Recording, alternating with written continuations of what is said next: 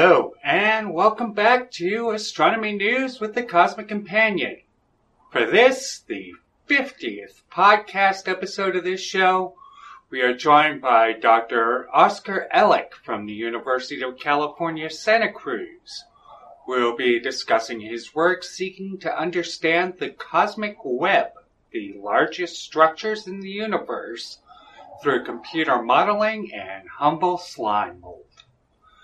And we're also going to take a look at the future of farming on Mars, as a new study examines how to turn Martian topsoil into a fertile growing medium for Martian colonists of the future. We will examine the origin of water on planets and find clues to the chemistry of the early solar system in a Martian meteorite. And in the dark recesses of the early solar system, we see an ancient ice planet that may have forever shaped our family of planets before heading out to the void of space. Farming on Mars will require developing means to turn the ruddy Martian surface into a growing medium suitable for crops. A new study from researchers at the University of Georgia examines methods to turn the iron-rich crust of Mars into material suitable for use in Martian greenhouses of the future. SpaceX has ambitious plans to place one million inhabitants on the surface of Mars by the year twenty fifty. Next week on this show, we'll talk with Laura Fackrell, geochemist at the University of Georgia, discussing her work developing farms for Mars designed to feed interplanetary colonists. The origin of water on planets, including Mars and the Earth, is one of the great questions in planetary science today. Did most of this water come from chemical reactions or impacts from comets? Analysis of a Martian meteorite called N W A seventy-five thirty-three reveals Mars likely had water four point four billion years ago, soon after the formation of the solar system. Researchers at the University of Tokyo found evidence showing water was produced through chemical processes on the red planet at this time. These reactions would have released large quantities of hydrogen, warming the carbon dioxide-rich atmosphere of Mars. However, Mars lost most of its atmosphere and water several hundred million years later, turning that world into the frozen tundra we see today. A new study from Carnegie Institution shows our solar system may have included a massive ice planet orbiting between Saturn and Uranus in its earliest era. This planet would have altered the orbits of Jupiter and Saturn, changing the timing of their orbits around the Sun relative to each other. This new study could assist astronomers seeking to learn more about planetary systems around other stars. Looking deep into the universe, we see backwards in time, and the oldest light in the universe holds secrets to how everything around us will, one day, end. Meanwhile, stars, planets, and galaxies dance in an intricate ballet, occasionally giving birth to life. We are a fledgling species, just beginning to visit other worlds. We are a way for the universe to understand itself. The Cosmic Companion strives to bring the universe down to Earth, and we depend on your help to make it happen. For information on subscriptions and ways to donate to this program, please visit the cosmic companion dot net. Thank you. This week on Astronomy News with the Cosmic Companion, we talked to Doctor Oscar Ellick from the University of California, Santa Cruz about his work understanding the cosmic web, the largest structures in the universe, through computer modeling and everyday slime mold.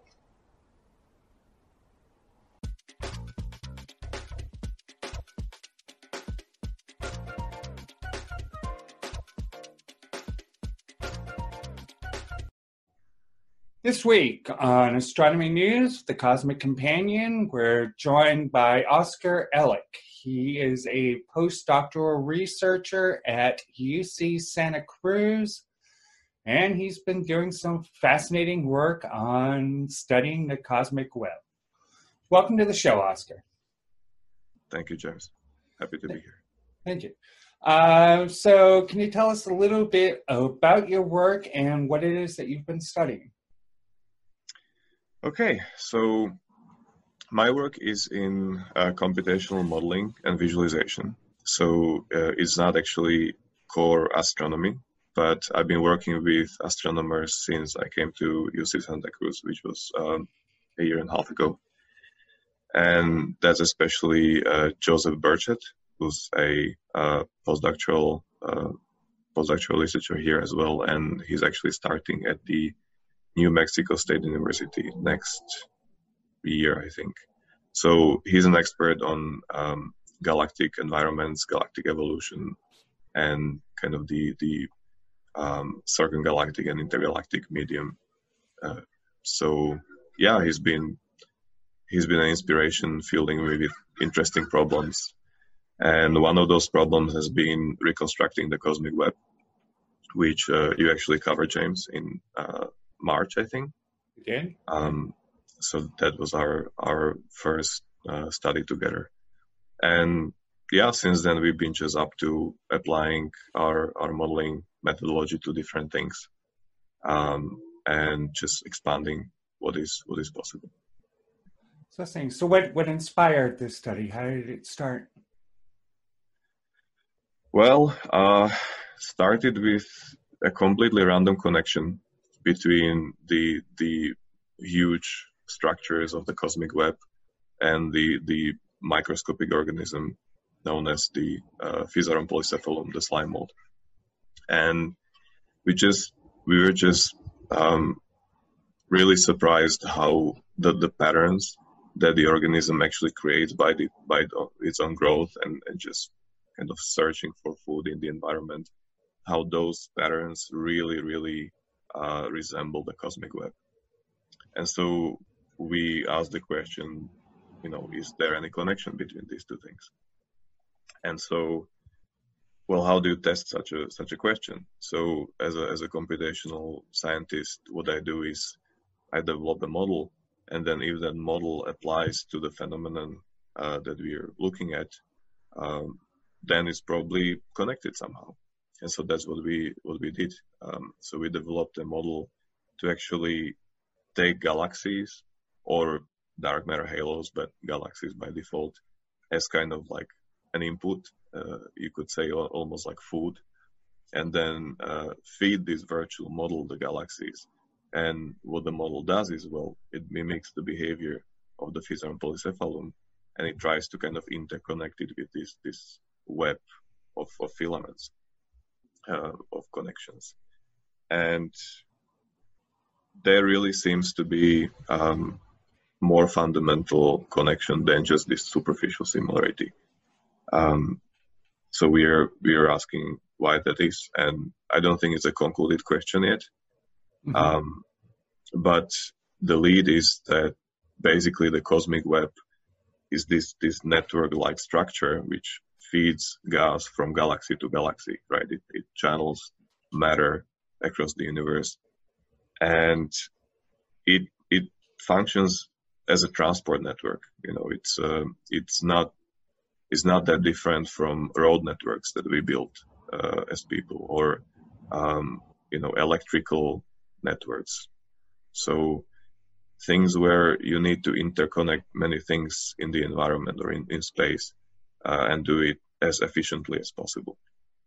And that's what the organism does as well, because um, it tries to actually reach as much food in the environment with its own body mass, and, and just interconnect them together into this one like amazing mesh, mesh of tubes. So yeah, we believe this is the connection, and just working hard to, to show more evidence for it.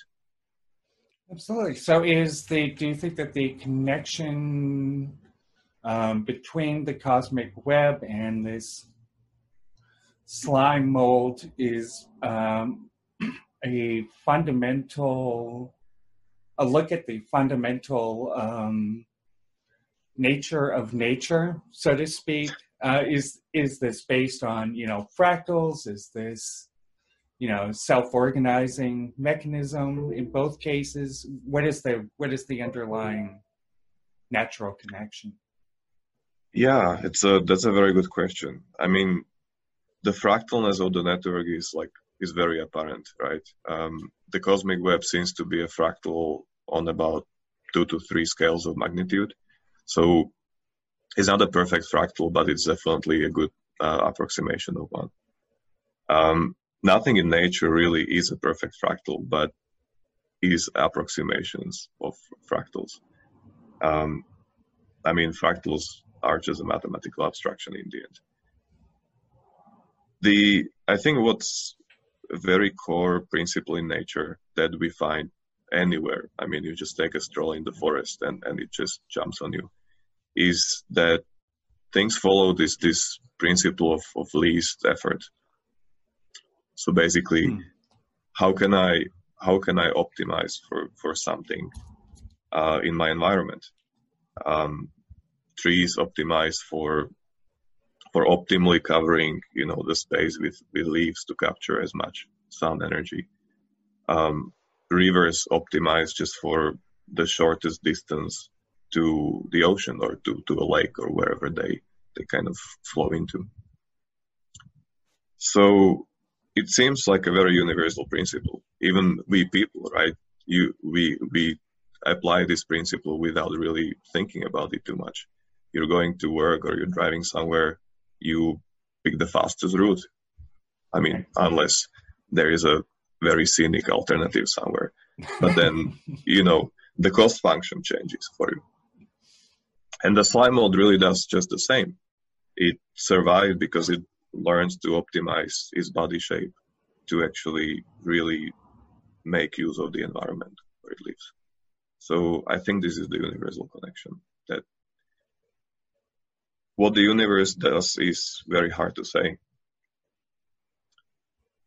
Um, but it's definitely very uncanny that it resembles all these optimal transport networks. So. And how do galaxies relate to the cosmic web, and where did you learn about their positions and their interactions within it? So the galaxies, they they are kind of the nodes of the web. They, you know, the they're almost like cities in in a road network. You know, they um, they create um, outflows of gas, but also um, kind of suck it in. So they basically are like um,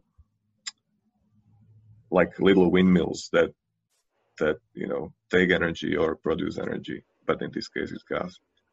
Um, you have individual like isolated galaxies uh, in the middle of voids, which are, you know, connected with really very thin filaments to the rest of the, the network. But you also have thousands of galaxies in these in these mega clusters that, that really concentrate a lot of the gas. And there is a lot of interesting, you know, thermodynamical uh, activity and, and flow going on. So they're they're kind of, I think they're kind of fueling the whole network and, and keep it dynamic, you know, keep it from collapsing, for instance. Um, so they definitely have an active role in how how the network looks and probably evolves in time. Hi there, this is James Maynard from the Cosmic Companion. Thank you so much for joining us. Now, our podcast is put out through Anchor F M. If you've ever wanted to have do your own podcast, they're a heck of a lot of fun. Uh, I mean, Anchor gives you a chance to uh, put get your podcast together with all the tools in one place. And uh, you can do it from your phone or a computer. And they're going to help you get distributed out to all the major platforms, Spotify, Apple Podcasts, Google Podcasts, you name it. And so best of all, Anchor's all free. How cool, huh? Anyway, if you want to check it out, go download the Anchor app or go to Anchor F M to get started. Clear skies. You're listening to Astronomy News with the Cosmic Companion, a podcast focused on making science accessible to everyone, including weekly interviews with groundbreaking scientists. We depend on support from fans like you, helping us bring science news and education directly to listeners around the globe. Visit us at thecosmiccompanion.net forward slash support for information on subscriptions and other ways you can help support this program. Subscriptions start at just ninety-nine cents a month. Show your love of astronomy and space exploration by visiting thecosmiccompanion.net forward slash support today. Hmm. And speaking of which, perfect, you should mention that. What is your um, what is your impression of how these um, biological networks, like the slime mold, or I'm also just you know thinking of mycelial networks.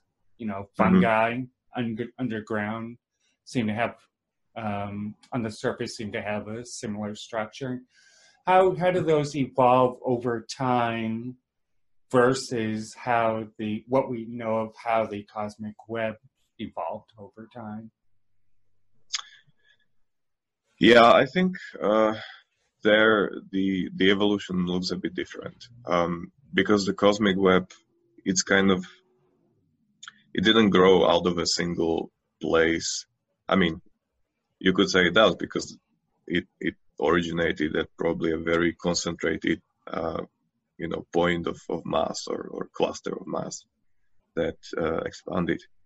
But it kind of grew everywhere in the same manner. You know, the the basically the combined expansion of the universe and the fact that gravity shrinks everything, or it, it kind of pulls everything together. I think the structure that we see today is um, mainly the result of these two kind of competing forces, the, the expansion and the contraction. Um, whereas, you know, something like slime mold or mycelium, they, they grow from a single point of origin and then they kind of explore the environment. They grow into the environment. Mm. So it's not like that you have like a, like a proto-mycelium everywhere, and then it condenses into the filaments. It's more like they, they, you know, explore the environment. So there's definitely a point where these two uh, structures differ.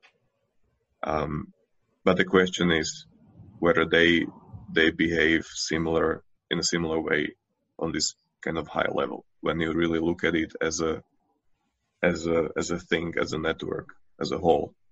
Um, does you know does the dynamic of the of each of the systems kind of follow similar rules?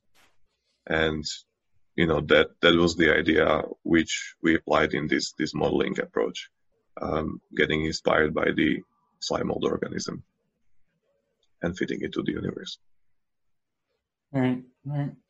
And um, so, what does this teach us about dark matter, and how does dark matter interact with with with your studies? Listen, you know, that's very hard to say for sure because we don't yet know what dark matter is. Um, we we definitely have a lot of assumptions about it. Um, what dark matter seems to be is is kind of a scaffolding for for everything. Um, The, the current theoretical predictions are that, uh, you know, we have five times as much dark matter as, as baryonic matter.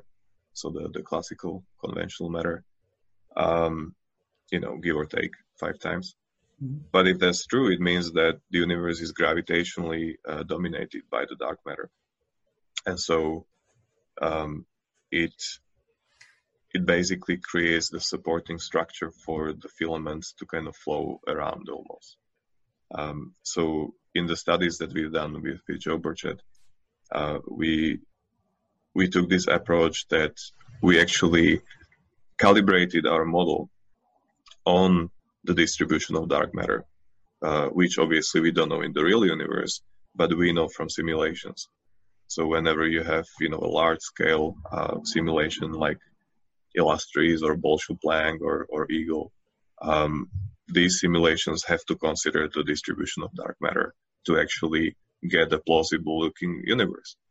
And so you can then take this distribution from the simulation and look at it in like in isolation. And so the first experiments we did with our uh, with our Physarum model was on simulated distribution of dark matter. And the assumption is that this distribution then matches the distribution of the the conventional matter, the baryons in the universe. And so once you know how to describe, you know, how to how to actually quantify the dark matter part, you have a very good clue about the, the, the other matter that we cannot also observe, but at least we see the nodes of it, which are the galaxies. So there is a sort of transfer of, of knowledge, transfer of patterns from one to the other. That's fabulous. So what are you, what are you working on now? What are your, where are your studies headed? So we... We recently finished a study where we applied the, the same model to study um, an event called a flash radio burst. So um, I'm, I don't know if that rings a bell. It's a, of course. Okay, so it's a. Go ahead. So for the for the audience, this is a relatively new phenomenon, and it's basically these very fast pulses of energy that originate somewhere. Uh, the we don't even know where exactly.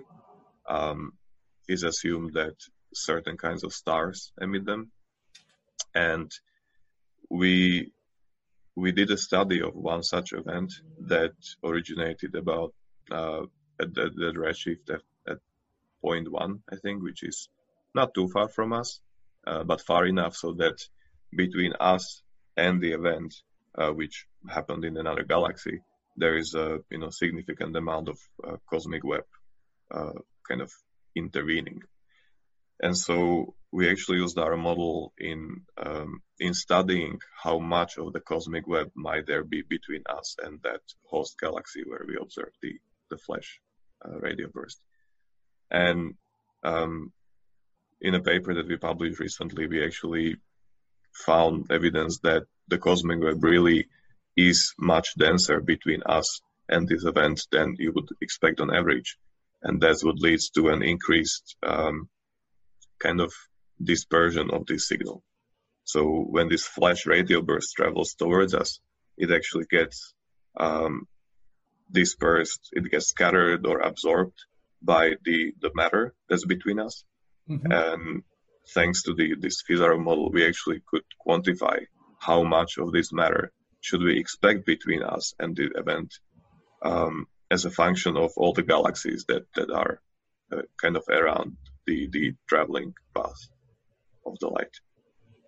So that was really interesting to actually see that, you know, we can explain real phenomena which, which were measured and were unexplained by just purely the contribution of the galaxies. So there was something extra that was needed. And um, it seems that we managed to actually find it. That um, is... Go ahead. Yeah, sorry. I was just going to move on to another thing. All right. And um, so what else do we need to know about, about this wonderful connection between between slime mold and, and the grandest scale of the universe? What else do we need to know? Um, well... We definitely will continue working on this because it's it's fascinating. I mean, the like as a as a scientist, I am definitely inspired by just connections between things in the universe, how how kind of the pieces of the puzzle fall together. And you know, sometimes you have these these really difficult theoretical problems that are hard to explain from the ground up. Uh, by just using pure physics. So what I really, you know, will strive in the following years is to actually um, really pave a way towards a model that can be universally used to explain phenomena like this. Um, so that's the computational or the modeling side of things rather than the astronomical one. And of course, you know, we as a as a group hope to work together to actually continue applying this model to um, to just astronomical problems. Um, we recently uh, finished a study which was supposed to visualize, or which the purpose of which was to visualize the data from the newest uh, kind of cosmological simulation called Illustris T N G. And actually we're trying to explain things like, do galaxies know about their position in the cosmic web? So it's something that, you know, sounds like a very strangely posed question, but um, in reality, you know, we really observe that different kinds of galaxies lie in different places in the cosmic web. I mean, James, you asked about uh, where do galaxies kind of fall in, in the structure. And really we see that in the nodes, in the, the clusters, where all the cosmic wave filaments kind of converge together, the galaxies tend to be different. Um, they usually are bigger and heavier, which you would expect, you know, when all these things, all these filaments come together. But they also tend to be depleted of their uh, their gas supply. So what it means in uh, astronomical terms is that their star formation rate is actually kind of uh, low, even in the sense that they are uh, they are on they're kind of like in the old age of being a galaxy. So more stars are dying in these galaxies than more new ones are born, which is fascinating because it suggests that galaxies actually have a lifetime on their own and, and like a life cycle. They are, there are young galaxies and there are old galaxies. So we really hope to find uh, more about, about how do these things relate? How does the cosmic web and the galaxy's position in it actually relate to the galaxy itself and to its lifetime? And who knows, maybe we learn something about humans too, maybe. Our lives. That's fabulous. Well, thank you so much for being on the show. It's My great pleasure. having you. It's great talking with you, Oscar. And that was uh, Oscar Ellick, postdoctoral researcher at U C Santa Cruz.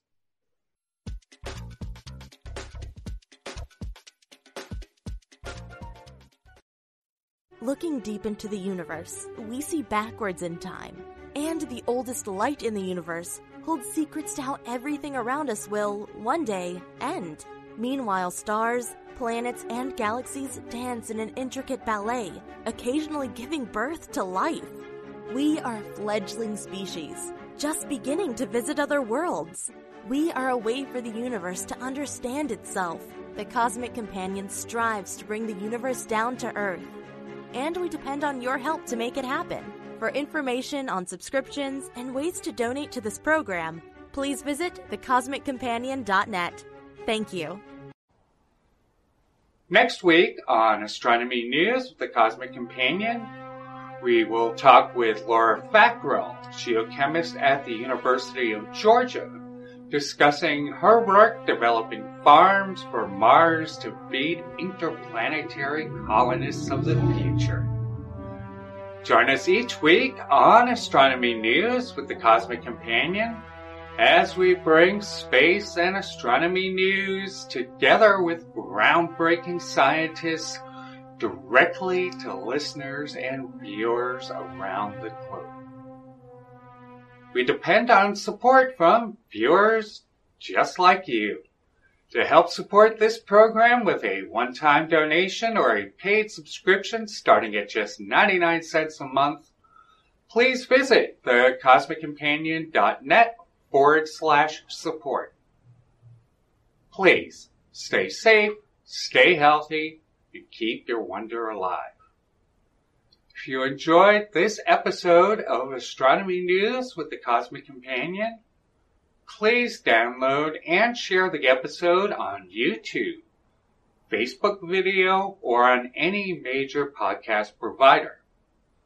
For more details on space and astronomy news, please visit the cosmic companion dot com or thecosmiccompanion dot net.